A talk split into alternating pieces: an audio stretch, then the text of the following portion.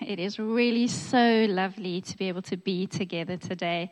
And we're so excited for our guys who are away on camp. We're really trusting that God is working powerfully in their lives. Um, to those of you here this morning, a very warm welcome. And to everyone watching from home, welcome to you as well.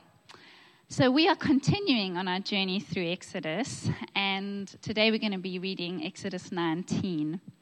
Now, up until this point, we've seen how God has drawn the Israelites out of Egypt. He has drawn them out of and rescued them from lives of slavery, generations of slavery, uh, from a land just filled with idolatry, and yeah, from, from lives of abuse.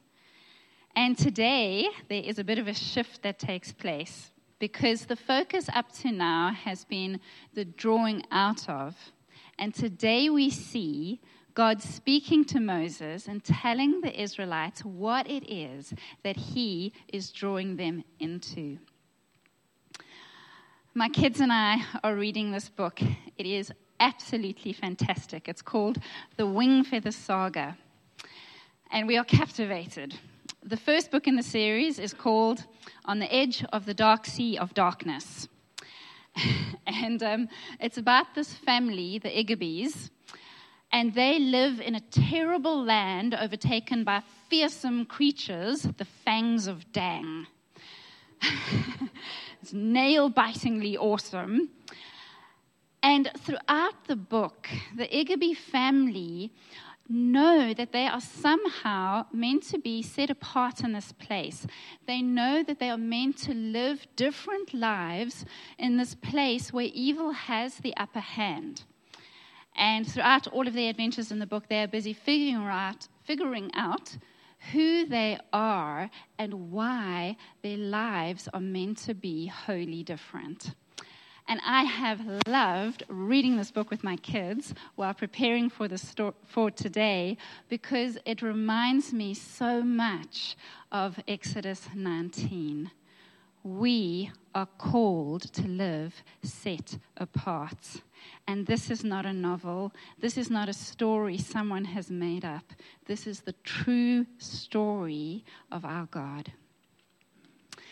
Um, as we read Exodus 19 today, I want you to notice something. I want you to notice how it starts with God, with everything that He has already done for Israel. And then it moves on to what He is calling the Israelites to, and it wraps up again fully focused on who God is. God us, God, sandwiched together in the only way that is ever going to work. It reminds me of Psalm 139. You know that verse that says, He hems me in behind and before and lays his hand upon me. We are surrounded by a powerful God. Let's pray. Heavenly Father, as we come today and we hear your word, I pray that you will just give us a fresh revelation of who you are. Father God, thank you that you have um, caught us up into your love. Thank you that you have made us sons and daughters of God. We love you, Lord. Amen. So today, as we read through Exodus 19, we are going to see that we are chosen by God, we are cherished by God, and that we are commissioned by God. So let's jump right in. Exodus 19. On the first day of the third month after the Israelites left Egypt, on that very day, they came to the desert of Sinai. After they set out from Rephidim, they entered the desert of Sinai, and Israel camped there in the desert in front of the mountain. Then Moses went up to God, and the Lord called to him from the mountain and said, This is what you are to say to the descendants of Jacob, and what you are to tell the people of Israel. You yourselves have seen what I did to Egypt, and how I carried you on eagle's wings and brought you to myself. You are chosen by God. God speaks to Moses and he says, I want you to remind Israel You yourselves have seen what I did in Egypt, how I carried you on eagle's wings and brought you to myself. God is reminding Israel that it all begins with Him. It all begins with what He has already done and the lengths He has already gone to to rescue them. Friends, you are chosen by God. Out of all people, He has chosen you, He has come for you. Sometimes this can be hard to believe. And I think that this is why in Scripture God reminds us of this truth over and over again I have chosen you. Maybe you're here and you're feeling like you just haven't done enough for God. Maybe you're thinking, if he ever chose you once, you're not so sure that he would choose you today. God wants you to know that he is the one that steps in towards you, and he is the one that stoops down and picks you up and draws you to his heart. So, Israel has been part of this crazy escape plan. It has been dramatic.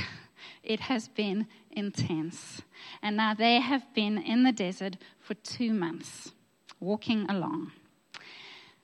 And they arrive at Mount Sinai. And here they are, and they camp here. Now, it's interesting. This is not the first time that Moses has been in this very place. Years before, he led his sheep all the way through the far, to the far side of the desert to this place where he had an incredible encounter with God. He saw a bush on fire but not burning up. And from that bush, God spoke to him and he said, Moses, you better take off your shoes because this is holy ground you're standing on. And then God went and said to him, You know what? You're going to be here again one day and you're going to be here with the people of Israel worshiping me on this mountain. And now here Moses is, and he isn't leading a flock of sheep, he is shepherding the nation of Israel. Can you imagine how Moses is feeling? Because everything that God has said has happened. And God calls to Moses from the mountain, and he says to him, I want you to tell the nation of Israel, I want you to tell my people that I have chosen them. Maybe you're here today or watching from home, and you really need God to show up in your life. I want to assure you today that God never starts with, this is what you have to do. Well, these are the things that you need to get right first, and then maybe I'll show up. God always begins with what He has already done and the lengths that He has already gone to to make us His own. The next thing that we're going to see as we continue to read through Exodus 19 is that we are cherished by God. He hasn't only chosen you. I was thinking about it this week. You know those specialty chocolate shops where you can go in and they've got all the chocolates laid out there and you get to choose the chocolate you want. And you have to choose really carefully because those chocolates are expensive. So you like have one choice. And you look carefully and you choose your chocolate and you bite into it, and it's like, yeah, maybe I should have gone with a hazelnut. no, you are not only chosen by God, you are cherished by God. He knows you, He delights in you, He loves you, He enjoys you. God speaks into His relationship with Israel. He speaks his love over her. He tells them, This is the what I'm drawing you into part of my plan. From verse 5. Now, if you obey me fully and keep my covenant, then out of all nations you will be my treasured possession. Although the whole earth is mine, you will be for me a kingdom of priests and a holy nation. Can you imagine being the one getting this message from God? You're on the receiving end of this message, and you get to take this to the people that you really care about. You get to go and tell your best friend, or your father, or your child. You're not going to believe it. You are not going to believe what God told me about you. You're not going to believe what He called you. He told me you are His treasure.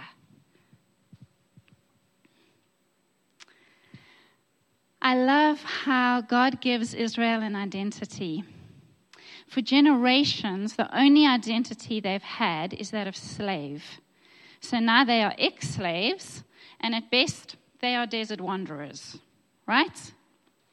And God says to them, The whole earth is mine, but you are my treasure. That is who you are. You are my sons and daughters. You are my treasure. And I am calling you into something remarkable. I'm calling you into a relationship with me, and you will be for me a kingdom of priests, and you will be a holy nation. God speaks over them the most magnificent identity anyone could ever hope for. But there are parameters. Let's listen to that verse again. If you obey me fully and keep my covenant, then out of all nations you will be my treasured possession. You see, God is defining their relationship and their role. This is who you are. This is your identity. You are my sons and my daughters. And because of who you are in me, this is how I'm calling you to live. We love the treasured part. you are my treasures. We're not so crazy about the obedience part. and that brings us to our third point. You are commissioned by God. The Israelites are chosen and they are cherished, and now they are also being commissioned by God. God says, This is how you are to live because you are going to carry my banner. You're going to carry my name like a banner to the nations. I want you to be my light to the world. And so I'm calling you to live in a special and a set apart way. God is calling Israel and is calling us into relationship. And this is no small thing because to live in relationship with a holy God means that we are going to need to live differently. And that isn't always easy.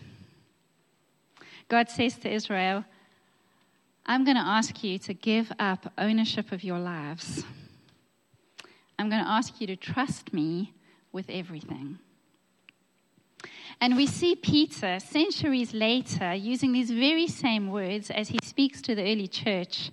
1 Peter 2 starts with, So get rid of all evil behavior. And then from verse 9 it goes on and it says, You are not like that, for you are a chosen people. You are royal priests, a holy nation, God's very own possession. Is the sounding familiar? As a result, you can show others the goodness of God, for he called you out of darkness and into his wonderful light.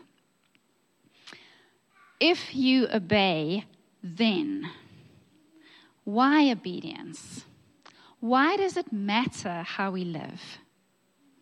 Peter answers that question so you can show others the goodness of God. God's expectation is that we live righteous, holy lives. In Amos 5, God is speaking to Israel and he says, I don't want you to live lives that accept evil as the norm. And he's speaking to them quite sternly. And then in verse 24, he says this Instead, I want to see a mighty flood of justice an endless river of righteous living. That's what God wants our lives as His kids to, live, to look like. I mean, that's incredible.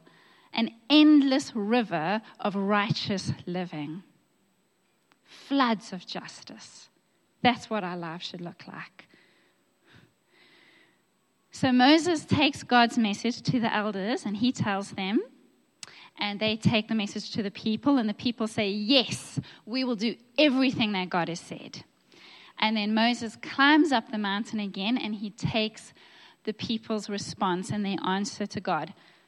Dudes, that man was fit. You'll see in this one chapter, he goes up and down and up and down and up and down that mountain. I love the confident response of the people. Yes, we will do everything the Lord has said. Has God ever convicted your heart and you are just absolutely assured, you are certain, you just know that you are going to live for Him and it is going to be beautiful? This is going to be amazing. And you are singing praises all the way home from church. And you walk in and somebody has poured two liters of milk into the couch. True story. and your neighbor comes around and moans at you, and you just lose your groove and what you knew, what you were absolutely assured of, what you were determined was going to last a lifetime, has lasted like 20 minutes. That's me. So the Israelites say, Yes, we're going to obey you fully. It's going to be amazing. Little do they know that God has them on the cusp, and He's about to lead them into wilderness school, where they're going to spend 40 years learning and relearning how much they need God and how they can do nothing without Him. Let's pick up from verse 9. The Lord said to Moses, I am going to come to you in a dense cloud so that the people will hear me speaking with you and will always put their trust in you. Then Moses told the Lord what the people had said. And the Lord said to Moses, Go to the people and consecrate them today and tomorrow. Have them wash their clothes and be ready by the third day because on that day the Lord will come down on Mount Sinai in the sight of all the people. Put limits for the people around the mountain and tell them, Be careful that you do not approach the mountain or touch the foot of it. Whoever touches the mountain is to be put to death. They are to be stoned or shot with arrows. Not a hand is to be laid on them no person or animal shall be permitted to live. Only when the ram's horn sounds a long blast may they approach the mountain. And then we read how Moses goes down and he tells the people how they need to consecrate themselves and what they need to do to prepare to meet with God. On the morning of the third day, there was thunder and lightning with a thick cloud over the mountain and a very loud trumpet blast. Everyone in the camp trembled. Then Moses led the people out of the camp to meet with God, and they stood at the foot of the mountain. Mount Sinai was covered with smoke because the Lord descended on it in fire. The smoke billowed up from it like smoke from a furnace, and the whole mountain trembled violently. As the sound of the trumpet grew louder and louder, Moses spoke, and the voice of God answered him. The Lord descended to the top of Mount Sinai and called Moses to the top of the mountain. So Moses went up, and the Lord said to him, Go down and warn the people so they do not force their way through to see the Lord, and many of them perish. And then we read how Moses says to God, But you've already told us that. Uh, you've already told us to obey the limits that you've set. And God says, I need you to go down and tell them again and bring Aaron up with you. And that is what Moses does. The challenge with a holy God, a holy, holy, holy God, entering into relationship with sinful people is that it will kill us.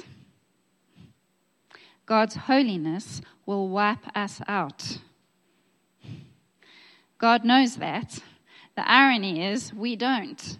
We think that we can sneak a peek at God and live. We know that we're sinful, but we don't think it's such a big deal. We know that God is holy, but we do not begin to grasp how his holiness will devour us. It will eat us alive. Deuteronomy 4, verse 24, calls God a consuming fire. I love how it puts it in the Good News Bible. It says, The Lord your God is a flaming fire, he tolerates no rivals. The reason he tolerates no rivals is because he knows no one and nothing rivals him. We are nuts to think that anything ever could, but we do we put other things ahead of God. And this is what God is trying to get through to the Israelites as He's saying, consecrate yourselves, prepare yourselves to meet with me. And as He's telling them, obey the limits I've set. Nothing can rival the presence and power of God in our lives. I believe, friends, that we need a fresh revelation of the wonder of our God. How do you prepare yourself as you enter into God's presence? Do you take a moment to even consider whose presence it is you are entering? God calls to Israel and he calls them to prepare themselves and to consecrate themselves. It's like God is saying, I want you to get ready. I want you to prepare your minds and your hearts and your very beings for this encounter that you're about to have. I want you to come into my presence fully focused on who I am. And he tells Moses, Put limits around the mountain. Put limits. Friends, we are invited into a relationship with a holy God, and we think that there should be no limits. It's like we think that somehow we're on equal footing with the maker of the universe. We are not. Uh, I had two friends visiting my home the other day. It was actually Shan and Nicole. And randomly, somehow, the conversation turned to boundaries and actually what a blessing boundaries are, what a gift they are for us, how we need boundaries. They bring a sense of comfort, and we need them in our lives and our families and in society. Why do we so despise the boundaries that God lovingly sets for us? Why do we do that as human beings? There's this episode of Thomas the Tank Engine. and um, Thomas falls off the tracks, and there he is lying on his side, immobile, and he's shouting out, Hooray, I'm free! At last, I'm free! Uh, because he's finally off the tracks. And we laugh because we know that a, tr- that a train is only free when its wheels are on the rails. That's when it's free to move, when it's operating in line with how it has been created to function. And guys, that's us too. We have been created to live with God as the tracks on which our lives rest. When we are living in the limits that He has so lovingly and mercifully set for us, that is when we are living free and full lives. So, on the morning of the third day, the Israelites wake up and they've spent these two days preparing and they gather outside the camp and they assemble because there are a lot of them. So, they assemble out and this is the day that they have prepared for. This is the day that they are going to encounter God. And God descends on the mountain, and there is fire and lightning and smoke, and the whole mountain is shaking violently, and it is terrifying. And God takes them and leads them towards that. To the mountain where God has come down. Guys, there is such a thing as appropriate fear. uh, we went with friends up the west coast a couple of weeks ago, and it was windy and the sea was wild. And there was this trench just a foot or two out from where the waves were hitting the beach. And I mean, you could see the raw power of the ocean. And there were some people who were letting their little kids play right at the water's edge. And I wanted to go and say to those kids, You just come back here. You come back now because you are playing with fire. There are some forces that should be feared. Even natural forces, like the power of the ocean, it's not a bad thing to have a little bit of healthy respect for that. Um, how much more so should we have a healthy and appropriate fear of our God? Our God is not a magic wand in the sky answering our prayers, our wishes. He is the beginning and the end. He is the mighty defeater of all evil for all eternity. He is holy, holy, holy, holy. That is who our God is. Do you know that 144 times in the Bible we are told to fear God? And this isn't meant to be a paralyzing fear. This isn't saying that God is moody and angry and we need to watch out because he might take it out on us. This is saying that God is far greater than we can comprehend and that our lives should be full of wonder and awe and joy for who our God is. And in the next chapter, we're going to see how fearing God is actually a gift for us, it's a gift to us. Um, in Exodus 20, verse 20, Moses says, God has come in this way so that your fear of him will keep you from sinning. The truth is, we need a holy God. We need to tremble a little in his presence the Israelites were about to find themselves neighbors with the Amorites and the Hittites and the Perizzites and a whole lot of people who were living a whole lot not like God wants his people to live. And they're about to be faced with a world of temptation and confusion and pressure to live like everyone around them is living. We are called to be image bearers of our God. Godly fear means that when we want to do wrong, when we're tempted to sin, knowing who our God is, those encounters we get to have with our God on a daily basis will help us not to cross the line, will keep us from sinning. Godly fear helps us to stay in the limits that God has so mercifully and graciously set for us so that we can live full and free in Him. if we're honest, I think we sometimes get a little bit upset with the if you obey part that God says. Um, and maybe you have somebody that you know, a family member or a friend, who takes offense at that. Like, God is a God of love, He should love us regardless. Yes, God is love. That is exactly who He is. And He is holy. See, guys, from our limited vantage point, we don't see how God does it all, how He carries it all. We don't bring an even contribution to the party. We don't bring half. He brings everything. He does it all. And then in love and in mercy, He graciously invites us into relationship with Him he invites us into it and he says, There are conditions for this relationship to work. And this, the conditions are that we trust him and that we give him our lives. We will give up our lives, but we will gain true life forever. And there is no greater gift. So God shows the Israelites who it is that He is so that they can know who it is that they're giving their lives to. Living in obedience is simply a response to the profound lengths that God has already gone to to make us His own.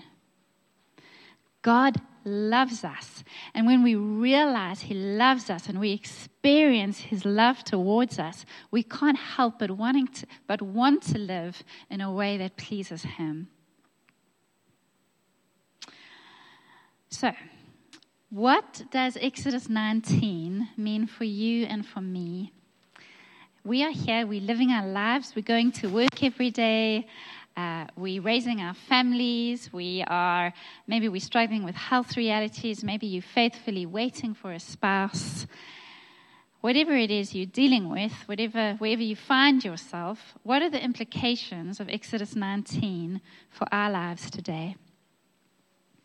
There are many people who say, like, if we behave well, if we do good things, that it's kind of like we'll get God's thumbs up and then we'll be safe. There are others who say that God is love, so it doesn't matter what we do, we're safe regardless. The Bible says something different. And Exodus 19 shouts it out loud and clear. Paul Tripp puts it like this You have been called to holy living. This means that between the already of your conversion and the not yet of your home going, obedience matters. Every thought, every desire, every word, every choice, and every action must be done in a spirit of humble surrender to the commands of God. Friends, Exodus 19 means everything because of Jesus.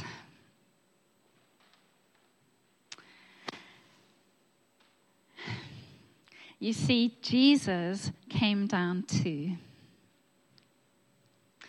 God descended to the top of Mount Sinai, and the mountain shook. But nobody could approach God without dying. Jesus descends and he takes our sin upon us so that we can freely enter into the presence of God. God descends on Mount Sinai and he has to wrap himself, he has to hide himself in a cloud to protect the people from his holiness so they're not just all wiped out. Jesus Christ descends to earth and he wraps himself in our sin. And then he washes us in his blood. I mean, the Israelites spent days washing and preparing themselves, and it would never be enough. Jesus washes us with his very own blood, and we are washed whiter than snow, not because of anything that we do, but all because of everything that he does. And then he takes us, cleansed by his own blood, he takes us by the hand, and he leads us into the presence of his Father. I could never put it as well as the Bible already does. So I'm just going to read to you from Hebrews 12 and from verse 18. You have not come to a physical mountain, to a place of flaming fire, darkness, gloom, and whirlwind, as the Israelites did at Mount Sinai. For they heard an awesome trumpet blast and a voice so terrible that they begged God to stop speaking. They staggered back under God's command. If even an animal touches the mountain, it must be stoned to death. Moses himself was so frightened at the sight that he said, I am terrified and trembling.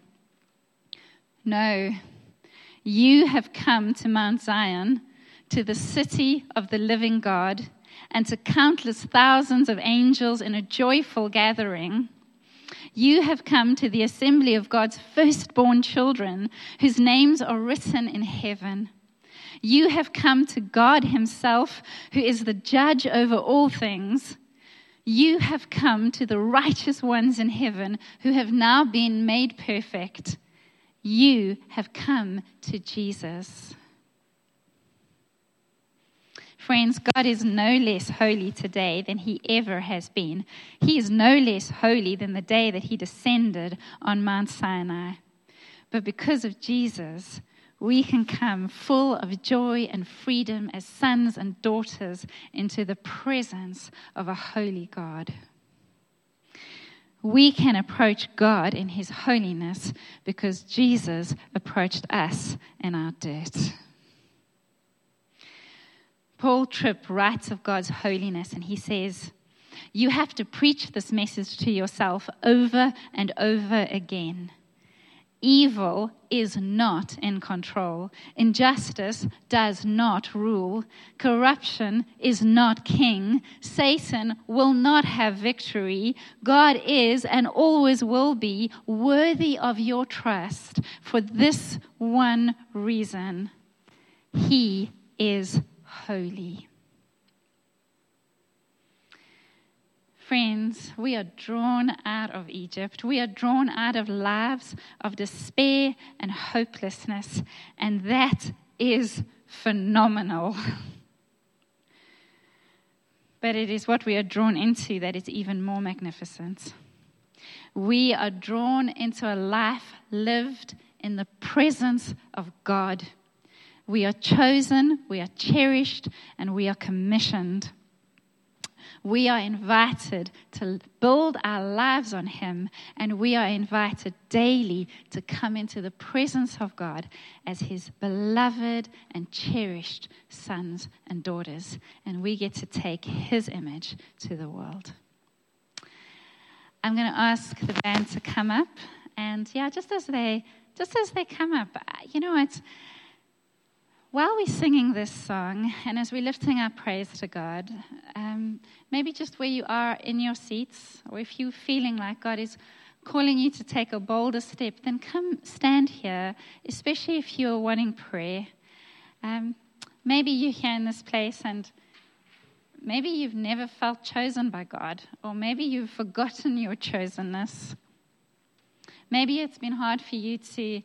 Um, really connects with the fact that he cherishes you. He hasn't just chosen you. It's not like, you know, when you're choosing somebody for a sports team and then you choose this guy and he's not so great and it's like, maybe I shouldn't have chosen that one. That is not how God chooses you. You are chosen and you are cherished. He delights in you. And we are commissioned. We are meant to take God's image into the world and live set apart for our holy God. And so, yeah, feel free to come up if you'd love prayer, and somebody can pray with you. Um, yeah, God loves you guys. Heavenly Father, we want to thank you. We want to thank you so much that we get to say to people that we are sons and daughters of God and that we get to come into your presence because of Jesus. We are so grateful, Lord, and we love you so, so much.